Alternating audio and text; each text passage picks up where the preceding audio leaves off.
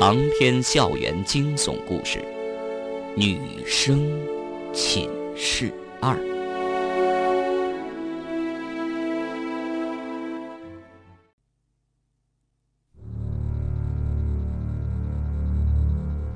方圆参加了萧静的葬礼。警方推测，萧静是自己失足掉入月亮湖的。那时候，方圆去小卖部帮萧静买水。萧静一个人坐在蘑菇亭里，可能是坐的久了，起来活动，走到了湖堤上。那时候，萧静的身体状况已经到了衰竭不堪的程度，回光返照的效果也渐渐的减弱，生命的火焰即将熄灭。一块地上阻碍他前行的石头，或是一阵寒意袭人的冷风，都能让萧静失去平衡，失足掉入湖中。警方的推测并非毫无道理，至少当时萧静的表现很像回光返照，而这种现象一般都是出现在将死之人身上，而且不能持续太久。况且方圆离开萧静的时间并不长，从萧静所在的蘑菇亭行走到方圆所在的小卖部只需要短短的几分钟，除了月亮湖，只有华山一条路。月亮湖的湖水里含有剧毒的水藻，不可能有人从这里过去袭击萧静。方圆回去的时候，并没有遇到可疑的人。再说，谋害萧静的动机是什么？萧静是一个快死的人，谁会去谋害一个即将死去的人呢？萧静死后，医学院看在他是学校教职工的份上，拨了一笔钱做他的埋葬费用。留校的同学也自发的捐了一些钱，并组织起他的葬礼。其实萧静这几年的工资基本上没用什么，全部存起来了，也有好几万。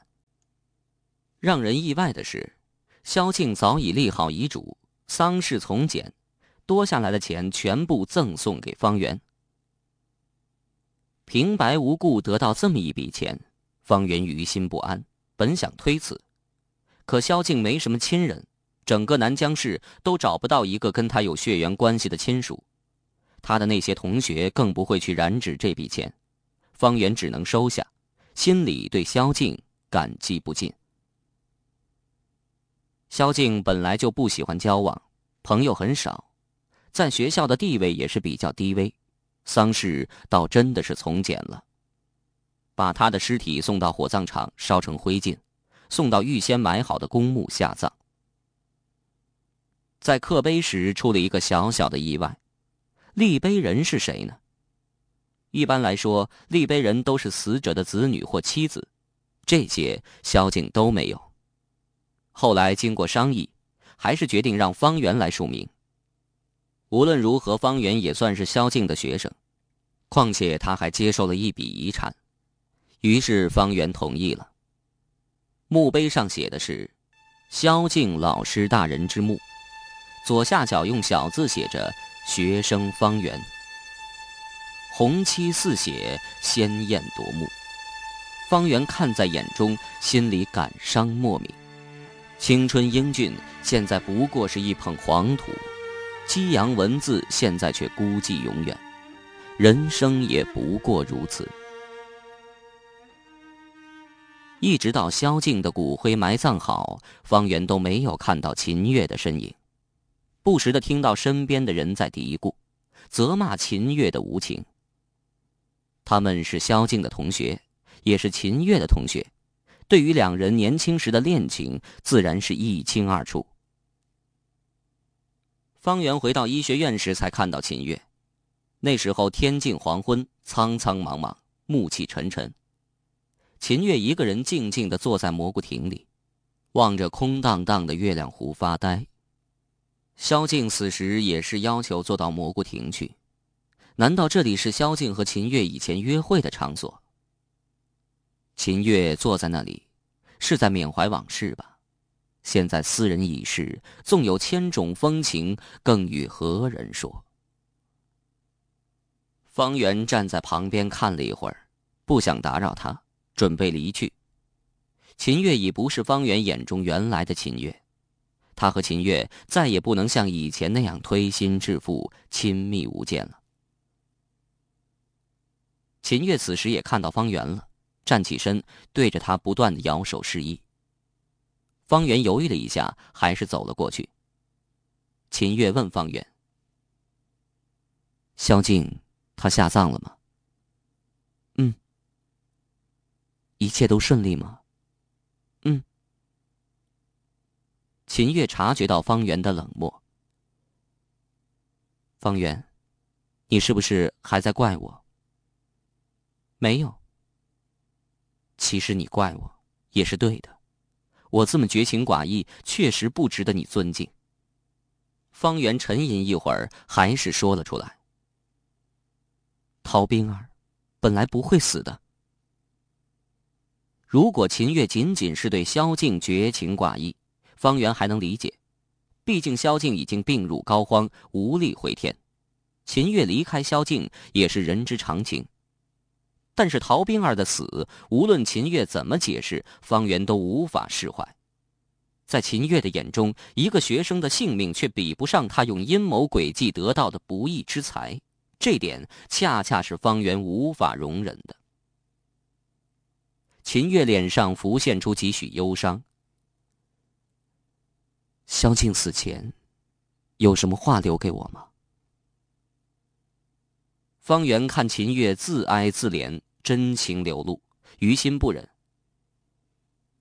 萧静老师说，他唯一放不下的，是你。还有什么？他还说了，你这两年生活的很苦，其实，其实很需要朋友的帮助。萧静是说秦月的下场很可怜，方圆不想刺激秦月，尽量把话说的婉转一些。秦月惨淡的一笑，泪水轻轻的滑落。还是他了解我，什么都瞒不过他。秦老师，你是不是遇到什么困难了？没有，我有什么困难？秦月连忙摇头，却给方圆一种欲盖弥彰的感觉。秦月隐瞒了什么？他为什么不肯说呢？方圆觉得意味索然，他好心想帮助秦月，可秦月却拒绝了。现在的秦月把自己伪装起来，貌似坚不可摧，其实脆弱易碎。萧静可能说的没错。他也许已经八苦俱全，苦海沉沦了。那秦老师，我先走了。方圆告辞离开。你别走，我还有事问你。秦月猛然抓住方圆的手，力量很大，似乎生怕方圆离去。还有什么事儿？嗯，是这样的，这两年，你有没有看到何建辉？没有。方圆的回答斩钉截铁。没有，你好好想想，会不会他回到医学院躲起来了？你没有发觉？这我就不知道了。不过警方曾经在医学院埋伏了好几个月，都没有发现他的踪迹。怎么可能呢？他肯定会回到医学院的。回到医学院第一件事就是找你。一提起何建辉，方圆就起了一身的鸡皮疙瘩，凉飕飕的，寒意入骨。想到何建辉两年前一直跟踪监视自己，将自己的一举一动全都拍摄下来，那种关在实验室里当小白鼠的感觉，让他不寒而栗。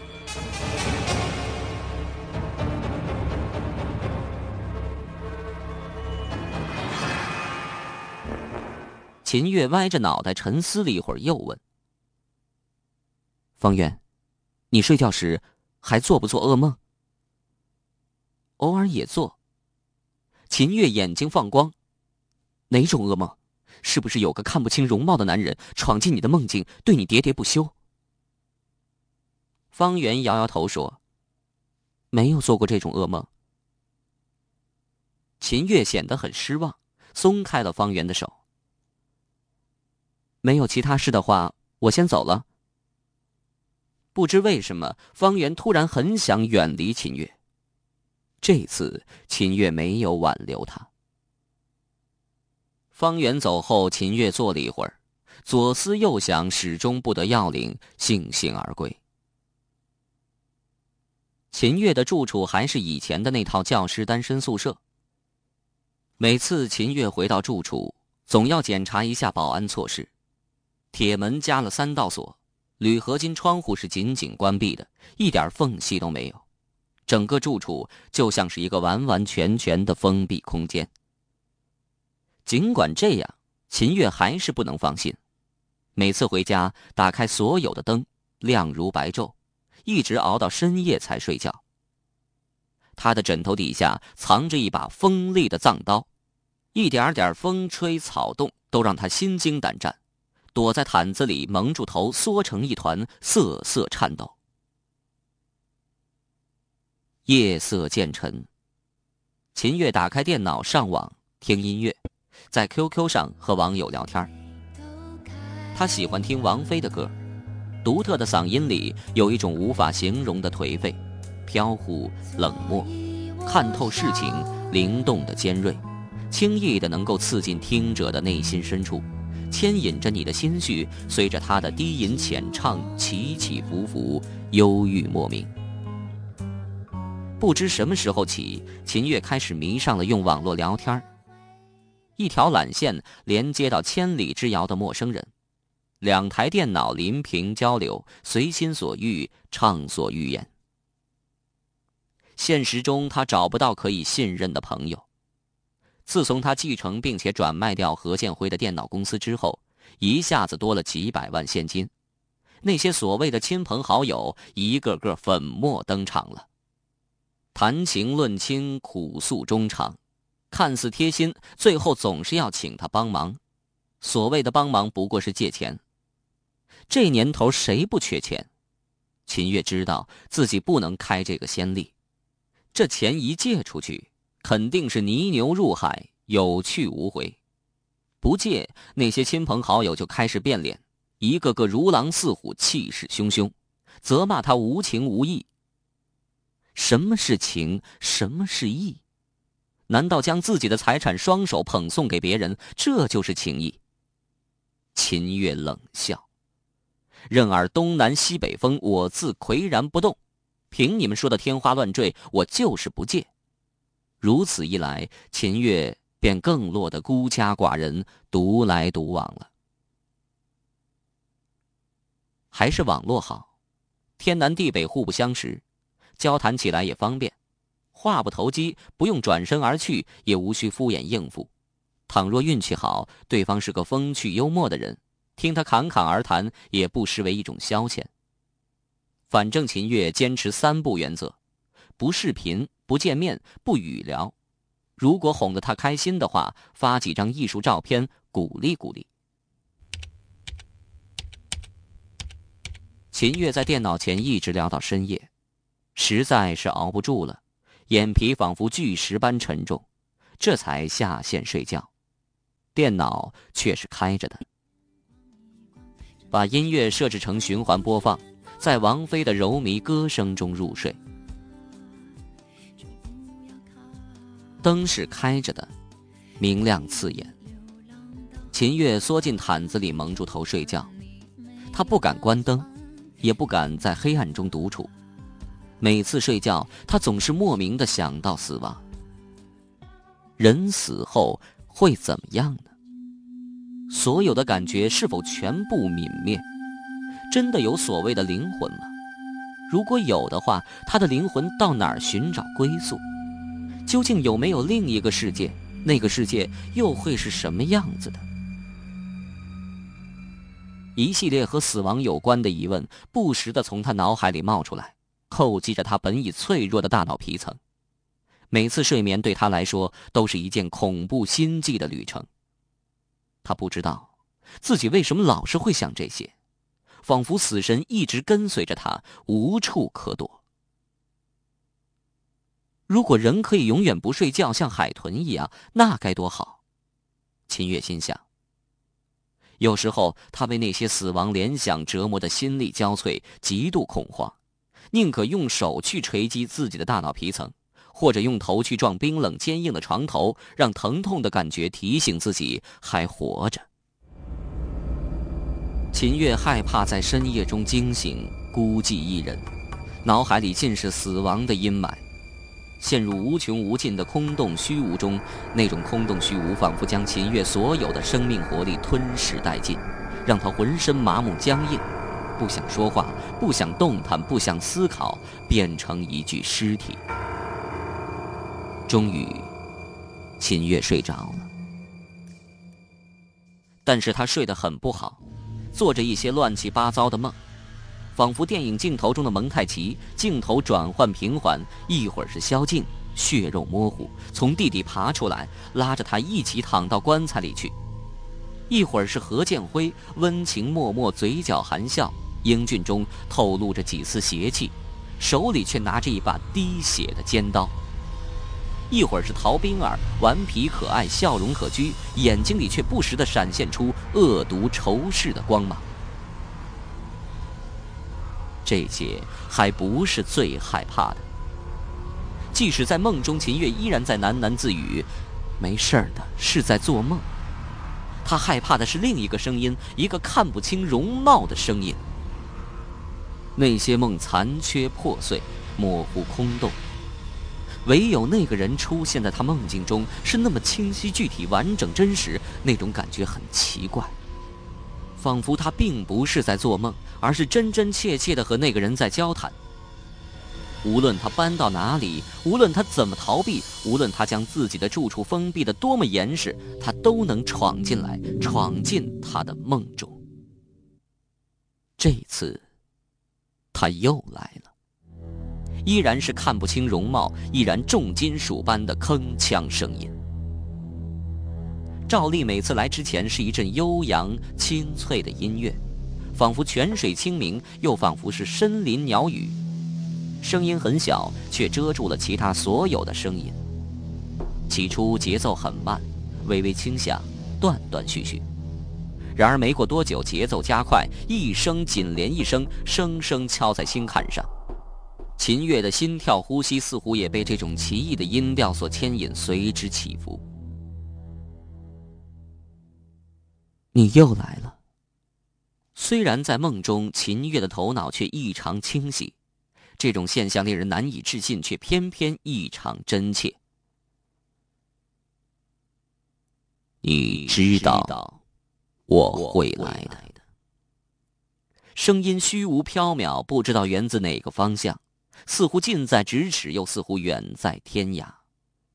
秦月四处张望搜寻，但和以前一样，一点用处也没有。他只能听到声音，却始终看不见人。你为什么老缠着我？秦月几近崩溃。这个声音已经多次闯进他的梦境，带来的只有厄运和灾难。你错了。不是我缠着你，是你缠着我。你说谎，我缠着你，明明是你缠着我。秦月气得大叫：“你拿走了我的灵魂寄居物，我只能跟着你。”声音还是那样气定神闲。我拿走了你的灵魂寄居物。我没有，是你阴魂不散，一直跟着我。秦月已经泣不成声了，求求你，放过我吧。你不用求我，求我也没用。我也不想跟着你，除非你把我的灵魂寄居物还给我，否则我会一直缠着你，永远，永远。声音阴惨惨的，没有半点同情。秦月打了一个哆嗦，他知道这个声音说出来的话就一定会灵验。以前他曾结识了一个男人，叫蔡文强，相貌英俊，工作勤奋。最关键的是，他并不知道秦月有钱，一直以为秦月仅仅是个普通的公司白领。两人交往，相知、相恋、相爱。蔡文强性情温和，对秦月体贴入微。秦月一度盘算着结婚日期，但是这个人出现，噩梦开始。在梦中，这个声音说蔡文强会花心。果然，秦月发现了蔡文强的不忠，捉奸在床。这个声音又说蔡文强会暴死。果然，蔡文强惨遭车祸，死无全尸。恐惧中，秦月搬了几次家，换了几份工作，甚至到处旅游，但都没用。这个声音仿佛附着在骨头上的蛆虫，如影相随，时时跟着他，每隔一段时间就闯进他的梦境。而且，秦月只能听到声音，从来没有看到过他的长相。这次他回到医学院，也是被这个声音所逼迫的。你不是说只要我回到南疆医学院，你就放过我，不再来纠缠我了吗？我说过，没有，是你记错了吧？其实没有寄居物，我到哪里都一样。那那你的寄居物是什么？你倒是说出来啊！秦月快疯了，每次他问他要什么，他却不回答。那个声音停顿了一会儿，似乎在思考，沉默了一会儿，悠悠的说：“你们将那种东西称作玉。”玉。秦月愣住了。你说的，是那块血玉？那个声音没说话，等于默认了。发出声音的人究竟是谁？怎么会提起那块血玉？难道？